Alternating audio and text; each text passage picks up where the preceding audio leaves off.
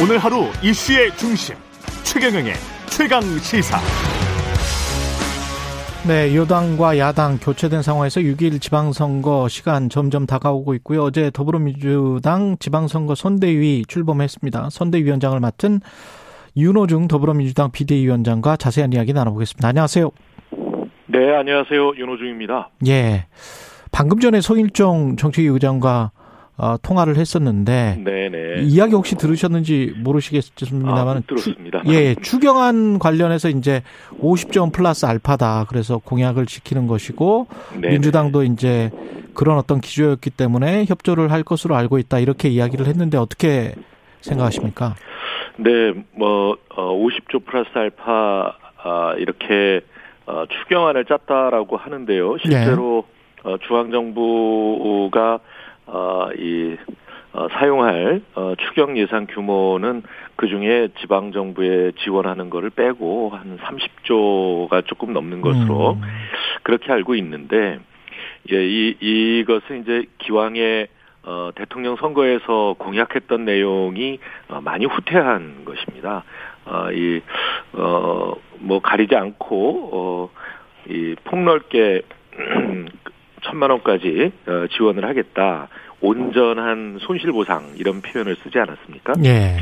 그런데 실제로 이제 온전한 손실보상은 아닌 것 같고요. 음. 그, 어, 이 600만 원? 뭐 이런 정도를 지원하겠다. 아, 그리고 이제 그 외에, 어, 지금까지 지원을 못 받던, 어, 이 그 업종까지 음. 포함을 시켜보겠다라고 하는데 어, 그것은 좀 더 살펴봐야 될 것 같고요. 네. 그리고 이제 음, 초과세 수가 53조 정도 나올 것 같다. 예. 이렇게 어, 지금 전망을 하고 있습니다. 근데 음. 작년에 초과세 수 규모가 52조 어, 정도였거든요. 예. 어, 연말에 최종 집계한 결과 그랬는데 근데 지금 이제 53조 정도가 초과 세수가 있을 거다라고 이미 지금 5월밖에 안 됐는데 벌써 네. 이렇게 이야기를 하고 있습니다. 어, 그 작년에 어, 이 세수 집계를 어떻게 한 것인지 어, 대단히 의미, 의문스러운 대목이고요. 음. 이렇게 그 기재부 어, 예산 예산 당국이 어, 세수 규모를 어, 자기들 필요에 따라서 고무줄처럼 늘렸다 줄였다 하고 있는 것은 아닌가 오히려 의심이 들 정도입니다. 지난 지난해 50조 넘는 초과 세수가 있을 때 이건 국회에서 국정조사라도 해야 될 사안이다. 이렇게 이야기를 했었는데요. 예. 지금이야말로 그런 상황이 아닌가 싶습니다. 예. 어떤 뭐 기재부 관료들의 정치적인 의도가 있었다라고 지금 생각을 하시는 거예요, 혹시? 그것은 어 뭐 조사를 해봐야 알겠죠. 예. 어, 자세한 내용을 들여다봐야 알겠습니다만 어. 이 작년에 52조 초과 세수가 있었는데 음. 그래서 그런 것들을 다 감안해서 올해 어 세수 규모를 어이 어, 정하지 않았겠습니까? 예. 어, 그것을 놓고 이제 어, 이 지난번에 추경도 했고요. 예. 그런데 그렇게 추경을 하고도 53조의 초과 세수가 또 나온다. 음. 어, 이것은, 어, 좀 이해할 수 없는 상황이 아닌가 싶습니다. 예. 올 10일부터 윤석열 대통령 취임했고, 정부가 시작이 됐는데, 그동안 뭐 네네. 취임사랄지, 뭐 그 전에 인선이 있었고요. 어떻게 전반적으로 좀 평가를 해주시고 어떤 부분들이 좀 어, 비판을 하고 계시는지 야당에서는. 네, 우선 그 취임 일성부터 자유민주주의가 어, 자유민주주의를 재건하겠다 이런 말씀을 하셨는데요. 예. 어, 대한민국의 자유민주주의가 무너진 적이 없습니다. 어, 그런데 마치 다 무너진 것처럼 이렇게 그 가정을 하고 어, 재건하겠다. 그러면서 자유를 무척 강조를 하지 않았습니까? 35번이나 이야기를 했는데 그 자유는 굉장히 폭넓은 개념이기는 합니다만 윤석열 대통령이 쓰는 자유라는 개념은 매우 편협한 것 같습니다. 그리고 이제 어 모든 어 이 문제의 책임을 어 반지성주의 뭐 이렇게 그 어, 상대방에게 어 이 어, 넘기는 듯한 어, 태도를 보였는데 사실 그 그동안 어, 반지성주의의 어, 이 득을 봐왔던 분은 대통령 본인이시거든요. 남 탓하기 전에 자기 모습부터 거울에 비춰봐야 된다 이렇게 생각하고요. 편견이나 차별 또 혐오의 언어 뭐 이런 것들이 어, 이, 어, 이 민주주의를 해치고 있다라는 이런 말씀을 하시는 건데 예.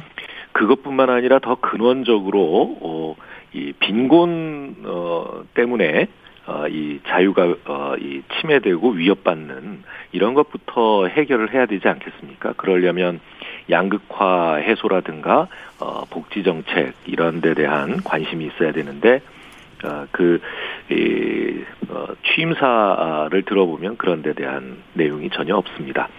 이런 등등의 문제가 있지 않나 싶습니다. 예. 어, 이를테면 국민 통합 또 음. 어, 이, 그, 그것을 위한, 어, 어, 어, 따뜻한 정부의 역할, 뭐 이런 것들에 대해서 전혀, 어, 말씀이 없으신. 이렇게 자유를 강조하시는 분들이 주로, 어, 하시는, 어, 정책 방향이나 이런 걸 보면, 사람의 자유를 보장하기보다는 돈의 자유를 주로 강조하는, 어, 경향이 있어요. 음. 어, 그래서 이제 어, 뭐 빠른 성장 어, 이런 것들을 또 강조하지 않습니까? 예. 예, 돈의 자유 어, 자본의 자유만 어, 이 강조하고 있는 것 아닐까 하는 우려를 하고 있습니다. 예.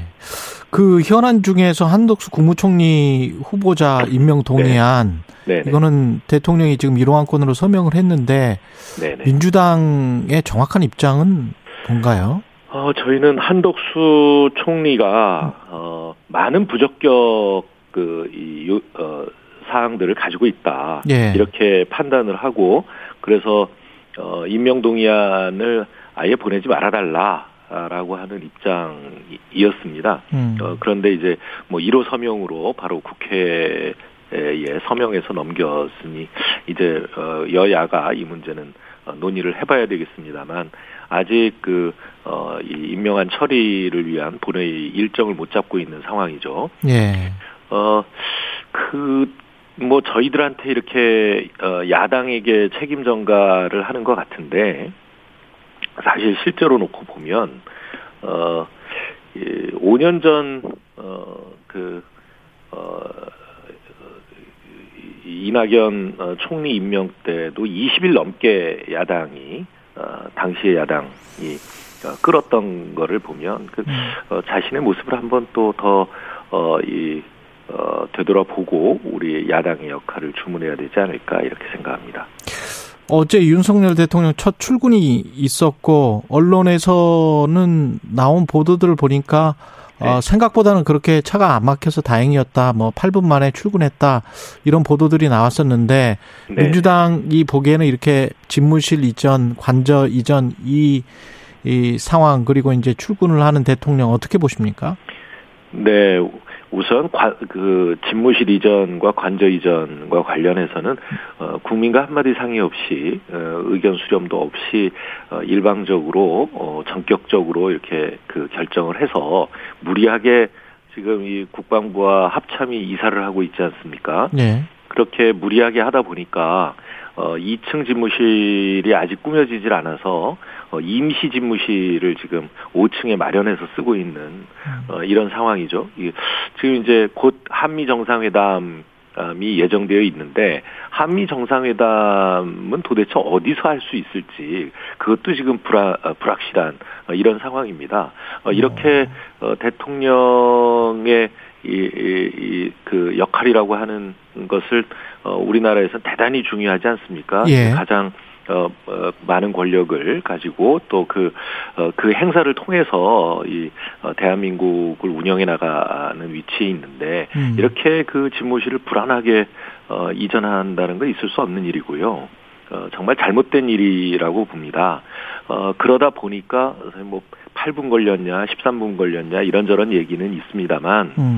사실 그, 어, 청와대를 사용하면 1분도, 어, 어, 지체되지 않을 일을 어, 8분이 됐든 10분이 됐든 어, 대통령의 출퇴근을 위해서 시민들이 어, 어떻든 피해를 입게 됐다라는 것은 뭐 어, 주지의 사실 아니겠습니까? 음.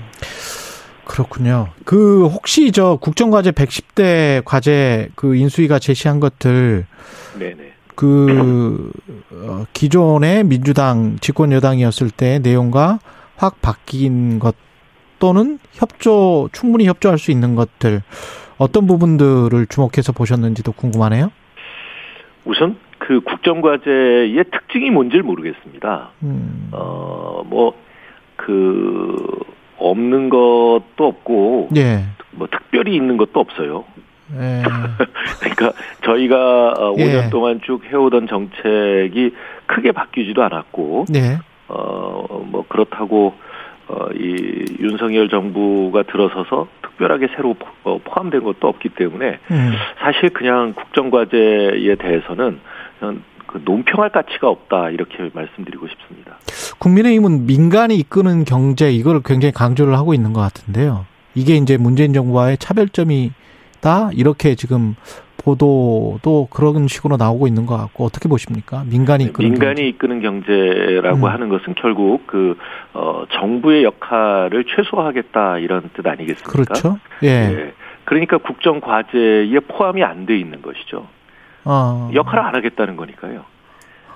뭘 안 하겠다라고 하는지도 분명하지 않습니다. 어.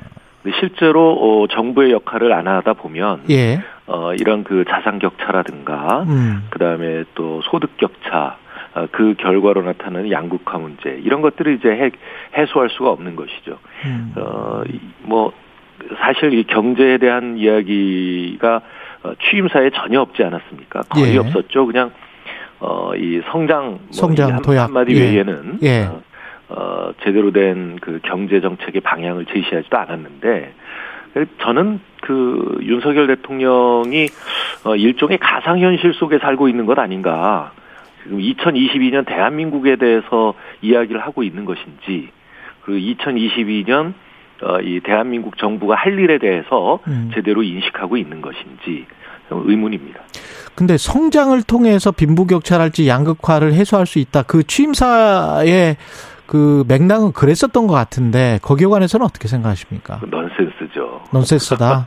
예, 세계 모든 정부가 어, 성장을 통해서 어, 이 그 양극화 해소 어, 음. 가, 어, 이 가능하다 아, 이렇게 이 믿고 있다면 어, 그것은 이제 이 한 40년 전으로 돌아가는 겁니다. 네. 그러니까 이른바 그 시장의 실패를 어, 다시 반복하겠다.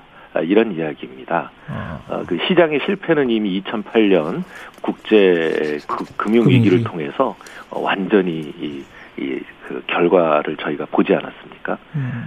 그러니까 제가 가상 현실 속에 살고 있는 대통령 같다 이렇게 말씀드리는 겁니다. 지금 저 국회 현안은 법사위원장 원구성 그다음에 사개특위 뭐 여러 가지가 있는데 법사위원장 가지고 이제 여야가 격돌을 하고 있는데요. 바뀐 여야가 위원장님 네네. 입장은 어떤 거세요? 어 제가 어뭐 이, 이야기할 사안은 아닌 것 같고요. 예. 뭐 전적으로 이제 어 후반기 원구성 협상을 어, 하게 될 음, 어, 원내대표의 어, 이 어, 일인데요. 예. 어, 저는 뭐 여야가 잘이 어, 협의에 가면서 어, 이 원구성이 예, 조속히 이루어지길 바랄 뿐입니다. 예. 그리고 이제 선거 이야기를 해야 되는데 지방선거에 과반이 아니고 여덟 여덟 개가 목표인 겁니까 지금 광역 지자체 단체장? 아, 예. 민주당? 과반이면 뭐, 예. 그, 저, 완승이다. 이렇게 예. 보는 거고요. 예. 최소, 어, 경기도를 승리해서 음. 8개 정도를, 어, 이 앞서게 되면 이긴 거라고 볼 수 있지 않느냐라고 하는 음. 게 어제, 어, 저희 이제 선대위 출범을 하면서, 예. 어, 우리 그, 어, 이 선거 본부장이, 음. 어, 이 이야기를 한 내용입니다. 지난번 대선 때가 10대 7이었으니까 8개라는 건 이제 9대 8 정도가 목표다. 국민의힘 네 9, 민주당 8 이게 목표다라는 것이고 그게 달성이 될 것 같습니까? 선거 끝나고 대선 끝나고 별로 시간이 안 흘러서 게다가 이제 집권 여당이기 때문에 다양한 정책으로 또 민심을 잡을 수도 있을 것 같은데요, 국민의힘이. 네네. 음. 예, 뭐 그런 그 모든 것을 감안해서 어. 어, 이, 저희가 힘든 선거입니다만 최선을 다하겠다는 말씀이고요. 예. 예. 어, 우리 후보들이 어, 이 능력 있는 일꾼들이고 또 그 능력을 다 보여왔기 때문에 음. 어, 어, 열 군데라는 것은 이제 그 열 군데에 이 어, 우리 단체장, 우리 당 소속 단체장이 있었다는 걸 의미하지 않겠습니까? 예. 예 저희 그, 어, 당 소속 그, 어, 시도지사들이, 어, 지난 4년 동안, 어, 이 시도민들을 위해서 열심히 일해왔기 때문에 그런 평가를 받지 않을까 싶습니다. 음.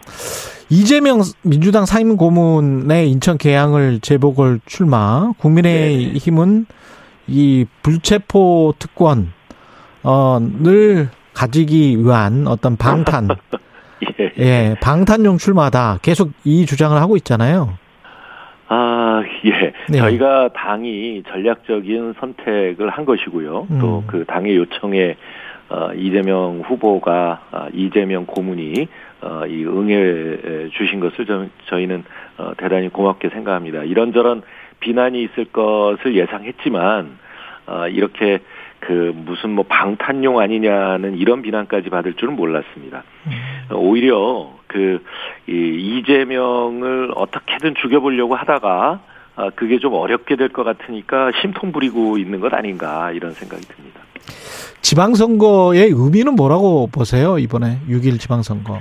네 어제 이재명 고문도 말씀하셨지만 이번 지방선거는 어 이 중앙 정부가 어, 앞으로 5년 동안 제대로 못할 일, 이럴, 이런 일을 어, 이제 지방 정부가 어, 해야 되지 않겠습니까? 좀 전에 어, 제가 이 윤석열 정부의 없는 정책들을 말씀을 드렸는데요. 음. 어, 우리 국민들을 지역에서부터 따뜻하게 감싸고 어, 그래서 어, 이, 이 격차 해소하고 양극화 극복하고 그걸 통해서 어, 이 어, 우리 이 그 사회의 안정성을 높이는 이런 역할을 어, 지방 정부가 제대로 해줘야 된다. 그런 일을 할 수 있는 민생 일꾼이 필요하다. 라고 하는 게 어, 이번 선거의 주안점이 아닐까 싶습니다. 아까 특별히 경기도도 강조해서 말씀을 하셨는데 최대 승부처가 네네. 누가 봐도 이제 경기도인데요. 네네. 선대위 차원에서 경기도에 뭐 특별히 어떤 승리로 이끌 전략 같은 거는 준비하고 계시나요? 네, 저희는 어제 이 5대 책임 돌봄제를 어, 공약으로 내놨습니다. 5대 책임 돌봄제. 5대 예.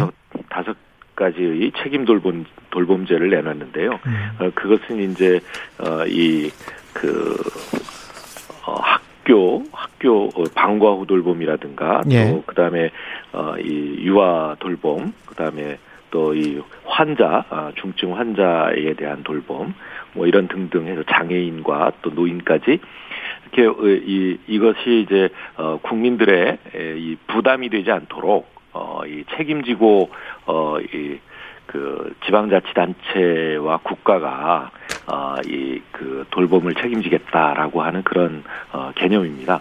어 이렇게 그 어, 경기도에 나서는 우리 어, 김동연 어, 후보뿐만 아니라 어, 17명의 예, 우리 당 공천 후보자들에게 어, 이 공통 공약으로 어, 내놨습니다.